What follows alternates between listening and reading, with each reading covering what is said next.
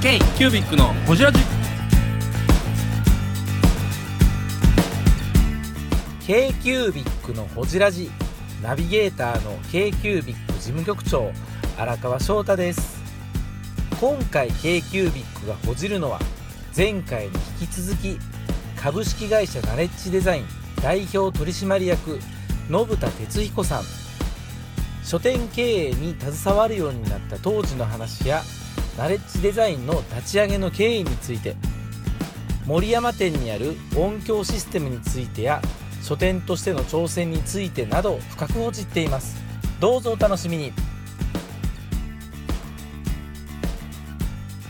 社長はそのシステムを、まあ、開発したり、はい。なんかそこをやりたかったやりたかったんですよで、まあ、営業やってたわけですよね。そうです営業しか仕事ないのに。うん。でやめでて。辞めてで辞めて実はあのソフトウェア系の会社に勤めようと思って活躍してたんですけど、はいええ。ある日帰ったら「ええ。あのおうちょっとハンコをしてくれや」って言われてで親父がハンコを、はい。それ何かっていうと岐阜信用金庫っていう銀行の連帯保証人のハンコをしてあるある。これで息子の反抗させるやつこれでこれであるある。終わっちゃいました。夢を怖でもまあ親父怖でそこであの、ええおそうか俺文芸昔やりたかったんだなみたいなことは思いましたけど本当かな？ただただまあその連帯保証人としてそれをお父さんが事業を伸ばすための資い金とやいやいやいやそんなことはまあ考えたでしょうけど、ええ。銀行から息子さんにもハンコを押してもらったら金貸せんよとか言われたんじゃないですか？あだから押してですねまあであの会社に入ることになりまして、まあ、押したからにはそうですよ。ねでもまあ入ったら入ったで、えあの本屋の仕事はね楽しいんですよ。当時はあの多分皆さんが子供の頃ですから、あのコミックがめちゃめちゃ売れてる時代で、北斗の拳ドラゴンボールスラムダンクこの時代ですよ、ジャンプジャンプそう黄金世代そうそうそれを仕入れてきてガーン積むと子供が目の色を変えて買うみたいな時代ではい本屋もなかなか面白いなと思ってたのが当時ですよね、えー帰ってきて。そうです。なんか懐かしい話。懐かしい話。ずっと1店舗でやってたってことですかその時はえっとねその時はもう一宮店はできてましたねああなるほど。そう2店舗。2店舗でしたね。で一宮配属されて、はい。であのそこはまあ一宮ってなかなかアナーキーな土地なんですけど、あのちょっとまあ柄の悪い土地なんですが、はいまあ、その分あの、えーヤンキー系のコミックとかヤクザ系の漫画とか結構売れるんですよ。静かなるドンとか。ね ヤクザ系ですね。そうですよあのシャコタンブギとかね売れるんですよ。ビーバップハイスクール。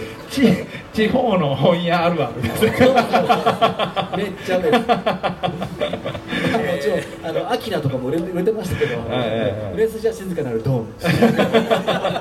今でも一宮の喫茶店行ったら並んでる。喫茶店行ったら。一番大事がそう。そうそうそう。へそう時代でしたね。そこねから時代を経てそうなんですよ。それでやっぱその、まあ、さっきおっしゃったようにやっぱ地方の本屋ってなんともねこうあの心が寂しいんですよあの売れて売れて満足って利益も出て給料も上がるみたいなの言えばよかったまあほら基本ボンボンなんで贅沢だから、やっぱ自分のやりたいことで食ってきたいみたいなのがあるんですよ、はいはいはい。でそのそれってやっぱ昔そのねさっきあの大学時代におしゃれな店を回ってこんな将来やりたいなみたいなところにだんだんつながっていくんですよ、はいはいはい。で徐々にまあそういう本本性というかそういう願いを店の中にちょっとずつ込めながら、ええ。ーでもやっぱり既存事業はやっぱりここは成立しないとダメなので、まあ岐阜の人にも満足いくように少しは自分の思いを込めながらみたいな徐々に徐々に来て、それであの文具店を作ったのもそういうことでしたね。なるほえーどそその地域の人たちにちょっとおしゃれなものを見せたいとかそういうことですか？今でも岐阜に行くといやカルコスって面白い文具置いてあっていいよねっていう話はよく受けますけど、うん。まあそういった結果ですかね。でナレッジデザインっていうものがそうそうそう始まったで話ナレッジデザインっていうのは、あのまあ、さっき僕ソフトウェア開発したかったって話であの実は会社のシステムも自分が開発してたんですよ、うん。でその書店の在庫管理のシステムとかを作っててでこいつ売れねえかかみたいな話になったんですよ。ねそのシステムのそうですそう。です、はいでそれを書店のその開発のフランチャイズみたいなパッケージして売ろうということで、はいはい。実は子会社で作った会社がナレッジデザインって会社で,、うん。でここであの FC を募って、うん。ピークではね5社ぐらい、はい。みんなあのノウハウだけ持って売買しちゃいましたけど。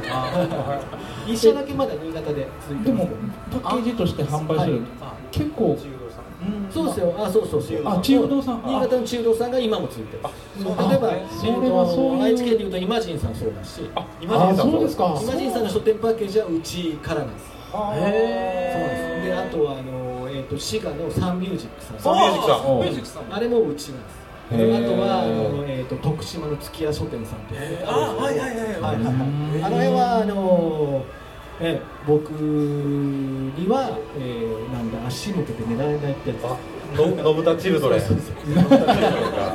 お金もらってる今でもね各地各地域で一番店さんっていうそうやね。そうそう有名な店舗さんばっかりですしあれはもううんカルコスカルコス系なんですよ全部。今カルコス今そのシステムはバージョンアップはもうバージョンアッププはもうめちゃめちゃしててですね、ええ。まあなんかそればっかやってる社長とか最近言われてるぐらいで。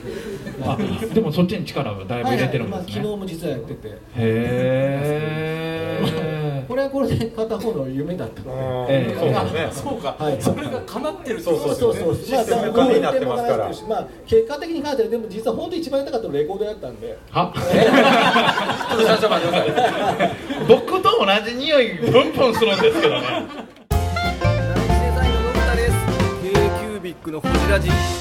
いやでもレコード屋だったのは今こう店の音楽セレクトも僕がやってるので、まあ、そこでちょっとこうあのそうそうそうその話もしたかったんですけど、はい。あのこのお店2発スピーカーこれだけでやってるじゃないですか、はいこれすごく居心地が良くて本当にねライブ感僕もみんなに言ってるんですよ。ライブ見たいと思って。でもねあの心のお客さんには言われるんですよ。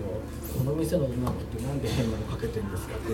私今日気持ち悪くなっちゃったって。言われてあえらいへこみましたけど。今日来てたらどんなんどんなんかかってたんですかねアンビエントあアンビエントなよアンビエント、えー。アンビエントって聞かないじゃないですか普通の人。うーん。まあ日常にはないですかね。あのまあいわゆる環境音楽と言われた、あの静かな安らぐ系の音楽。まあ今日のかかってるこれも近そうですね。そんな感じですね。はい、はいえー。今一番気に入ってるアルバムですね、えー。そうそうそう。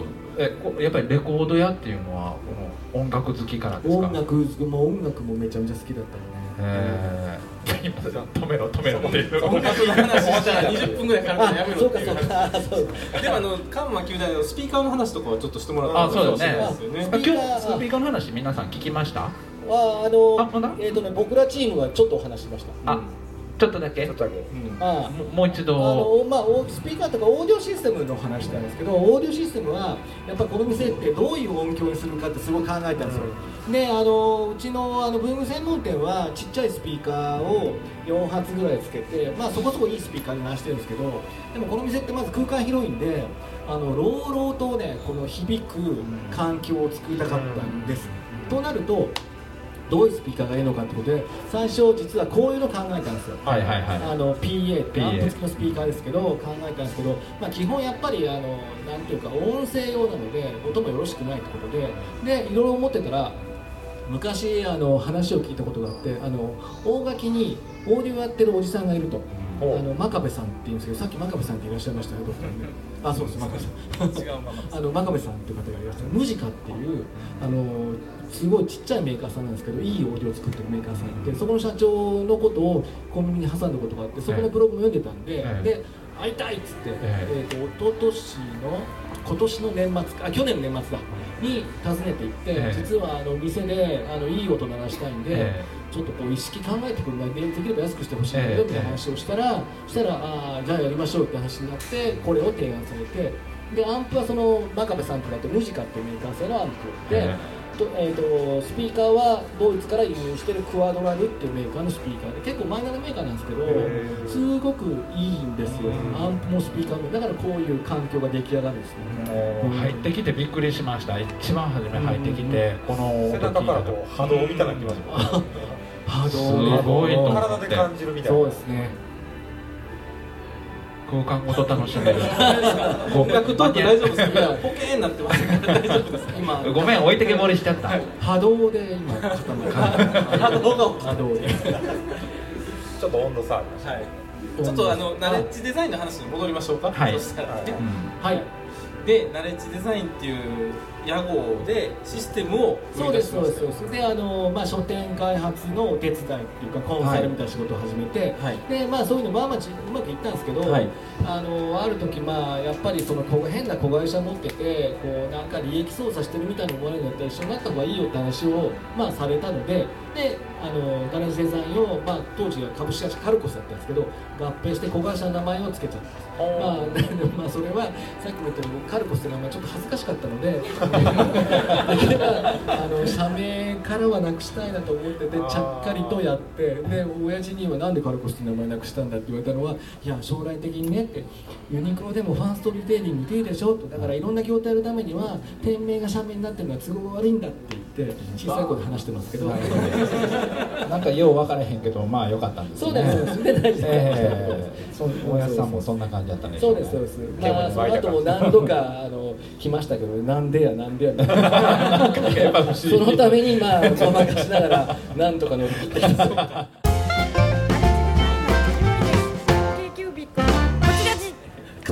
名前はお父様にとってはね思い入れがそうなんです。あるってことですよね。店では残ってるかそうそうそう。ら。残ってますけど。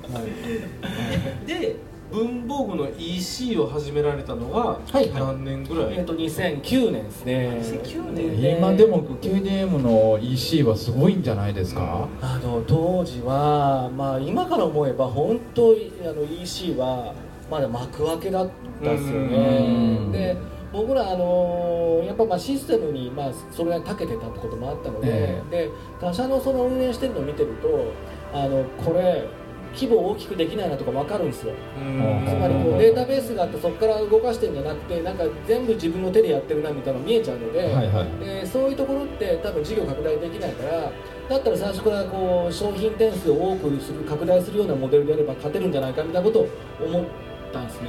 それがすごいな。2007年ぐらい。っていうことで始めようって、あもう初めからもう商品点数はもうどいっぱい上げるぞっていうのはもうベースであったわけですね。フルでもう文房具のカタログみたいなサイトを作ろうって話すげえで始めてであの、まあ、当時は野木森はもうちょ会社いましたんで、野木森に「もう俺文具のこれ EC やったら勝てると思うんだけど、ん。やらないっつったらもうみんな「えみたいな感じで。野木森さんもええやんですか？意味わからんみたいな何を言い出しとんやと。ああそうです。うん。うん。なんか言ってんなみたいな。ひ一人熱い感じで。そうそう、うん、まあでもあの孫さんもそうだった聞きますから。あ あそうですね。みかん箱で社員2人がいるのね。そう、豆腐みたいに売り上げ数える会社になるって言ったんですよ1兆2兆だっつって、うん。でみんなバイト辞めたってこれも伝説が残ってます、うん。はい、あれあれですよ。あのあそこ、塚本。大阪の。え？え？塚本ってうちの会社あるとこですよ。そうあ塚本が、はい塚本ってグリコの、はいはいはいそうそうそう。塚本が最初の大阪支店、えー、あそこでやったんですよ。近所じゃないですか？めっちゃ近所です。小学校とえかありじゃあますよロンド工房もそうなるの？マジで？一なるかな丁二丁一丁す。げえ。豆腐ろか。間違い間違えてるよ。ちょっとアホやそれへ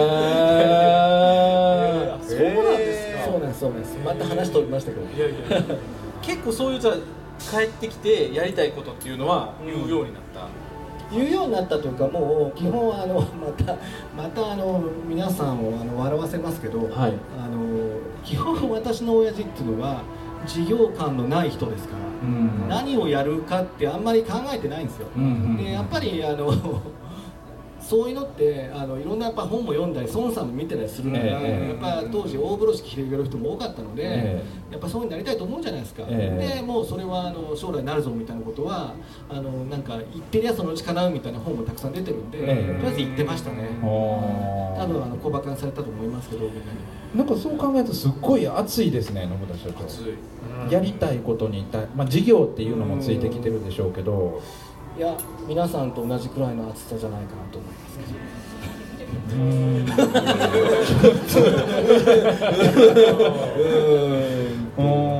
いやでもねそれってええやっぱあの借金も抱えてましたし、ええ。あのなんていうかそのやっぱ将来不安じゃないですか。そうですね。不安な時に守りに入ってもやっぱ意味がないと思ったので、うんもう攻めるしかないと思ってましたから、うん攻めるんだったらどうせ攻めるんだったら自分のやりたいことが自分が得意なことで攻めた方がいいと思ってたので、うんでやってきたって感じですかね、同時にそのカルコスの本の販売事業はもう文文具も合わせてやっていってで、まあ、どんどん多店舗展開をしていったんですね。今からまあ2010年ぐらいがピークでした。あー。で2011年以降は特に震災以降やっぱスマホが普及したりして、はいはいはい。本当に本読まなくなってきて今ね結構本の売り上げは絶望的な感じそれはです電子書籍がまた広がったりっていうのもあるそうそうまあ電子書籍とそうアマゾンアマゾンうんアマゾンですよね。で本読まない、まあ、トリプルパンチぐらいですよ。でも実際ねじゃああの電子書籍をみんな読んでるかって言ったら、そうでもないですよね。で一番電子書籍で利用されたのが漫画だって言われてます、はいはいはいはいはい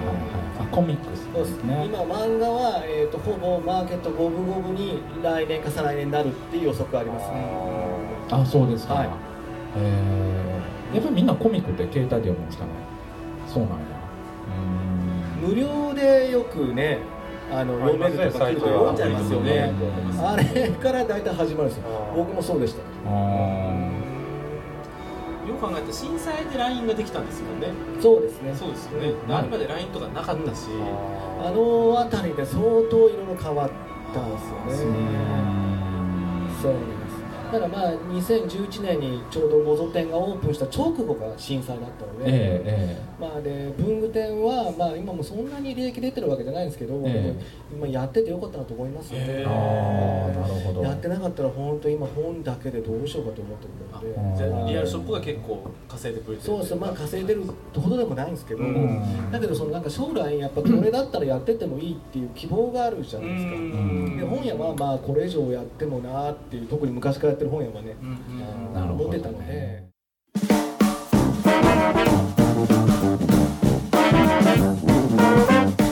k q b i c のホジラジではリスナーの皆様からメッセージをお待ちしております。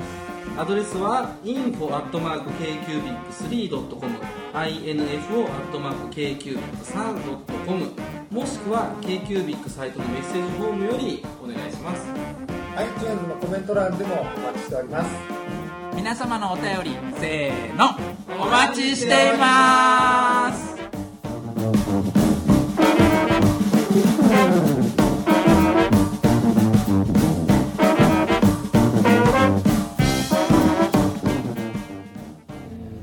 僕この前お伺いした時あそこから2冊買ったんですよ。はい、あの書店はい、書店の本ですね。はい。であそこのあの町の本屋沢屋書店さんの、沢屋さんの。はい、はい。あの本買っていって、この前勧められたですね。そう。あのあれすごい面白いですよね。沢屋書店さん。の書店業界の中身を話すとめっちゃ長くなっちゃうので、やめた方がいいような気がしますけど。はい。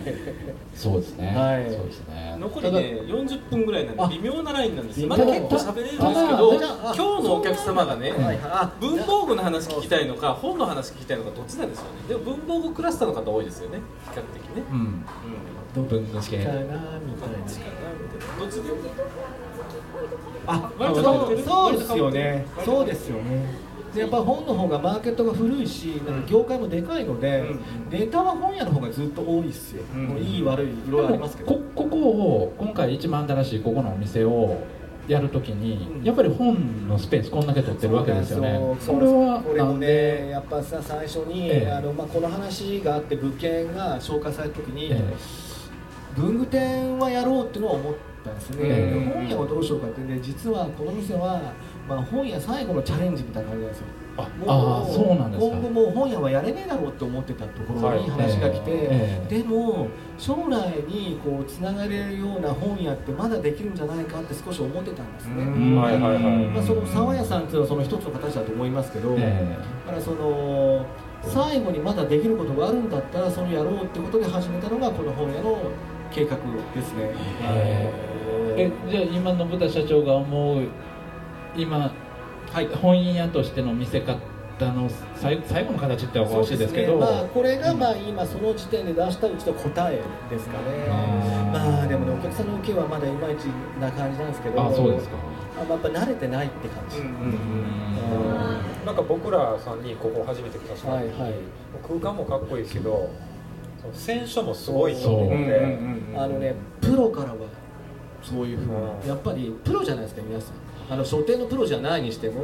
うーん。まあ、僕は基本的に本屋さん好きなのであれなんですけど一般の方々はどうなんでしょうねこのか一空間般の人たちははまあちょっといるけど、うん。やっぱねおそれなかなか本読まないあれ読まないですだから僕実はここ来てうん。2年ぶりに紙の本買ったんですよ。あそうなんや。それまでずっと電子書籍えーブックカバー売ってんのに。ブックカバー売ってるのに。紙の本買って。えー2年ぶりに買うたんやえーやっぱり買いたくなったの？いやもう、うん、買いたくなった、うん。このこの空間でこの本屋で本買いたくなった。そううん。そうそそれがまあ狙いというかそうなあってほしかった、はい。まあ本って普段読まないけど来たらあ本っていいじゃんっていう、うんいや本当そうなんですよ、そういうふうに取ってくれたらいいなっていうのがまあ一番僕ら考えたことですね、まあ、実際あの前回お伺いさせていただいて、はい。ここの空間見せて本や本の空間見せていただいてこれはもうみんなに知ってもらいたいなと思ったんですよね、ありがとうございます、でなんか僕らでできることなんやろうって思ったらなんかこう人をよいっぱい来てもらってここの本屋の楽しさをはい。発信してもらえるっていうのがいいりがたいです。かな。えー、ブングスキーラジオです。ブングスキーラジオ。1年以上やってきてます。ブングスキーラジオ。小野さんどんなラジオですか？えーと2人がボソボソ話して1人がハキハキ喋るラジオですね。高木さん。え？なんですかね。用意してませんでした。あー楽しくやってます。聞いてね。全然楽しそうじゃない。いいんじゃないですか？これはこれで。そうか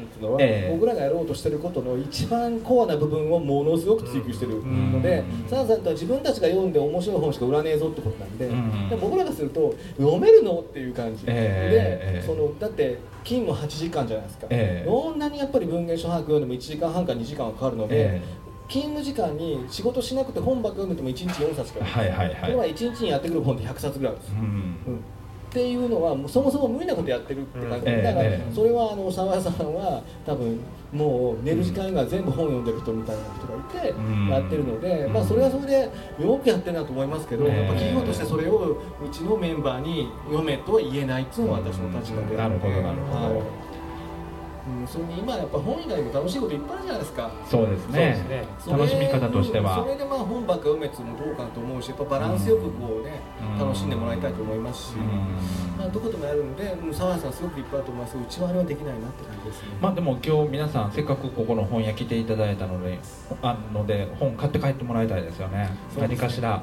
紙の本買っていっていただければ、はい。僕もいっぱい買っていきます あ林さんの今日苦しなにねあの本屋さんに話聞くの初めてやからめっちゃ緊張するって言ってましたよね。あのねいや僕本屋好きなんですよ。本屋やりたいって思ってたぐらいやから。そうそうそうマウンテンブックスでしょ？そう。や山山本やから。マウンテンマウンテンブックス。ってトートバッグだけあるんですよさっきねお店ないのにトートバッグ作ってトートバッグ作ってブックフェアで売るんですよこの人。ブックフェア全然売れへん。そうそうそうね。だいぶダメ出しされたけどな。今日今日の変ですもん。この間も変だけど今日の。変あーなんかなんかねちょっと気持ちが入りすぎてる。ああああああ。あもうやっぱ書店ってやっぱそのくらいなんかこう人の心をつかむ場だったんですよね昔は、うん。なんかもう本当文化の発信そうなんそうなんそうなんそこに行けば何かあるし、ん。とりあえず行きたくなる場所みたいなところが書店だったので、うん。まあそれがまあ最近はまあそうでもなくなってしまったのは寂しいなと思いますね。そうです。であの方やそのスタイル重視でうん。スタバがあって、ん。なんかこうおしゃれだぞみたいななってるところにみんな行って、う本買ってんだけど、ん。まああれってどうかなみたいなずっと思ってて。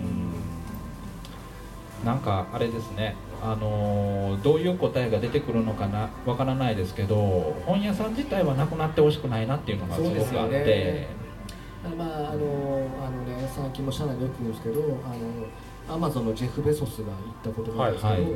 あのね10年後どういうふうな未来に変わってるかを予測してやるんじゃなくて、ん。10年後も変わらないことをやろうって話をしたらしいですね。おー。10年後変わ変わることを予想するのは難しいけど、ん。10年後も変わらないことって絶対あるしなんとなくそれは皆さんもお分かりだと思うんですよね、うんなるほど。それを今からそのやってそこを極めていけばいいんじゃないかという話ってだからアマゾンの戦略って確かにそういうふうなんですよね、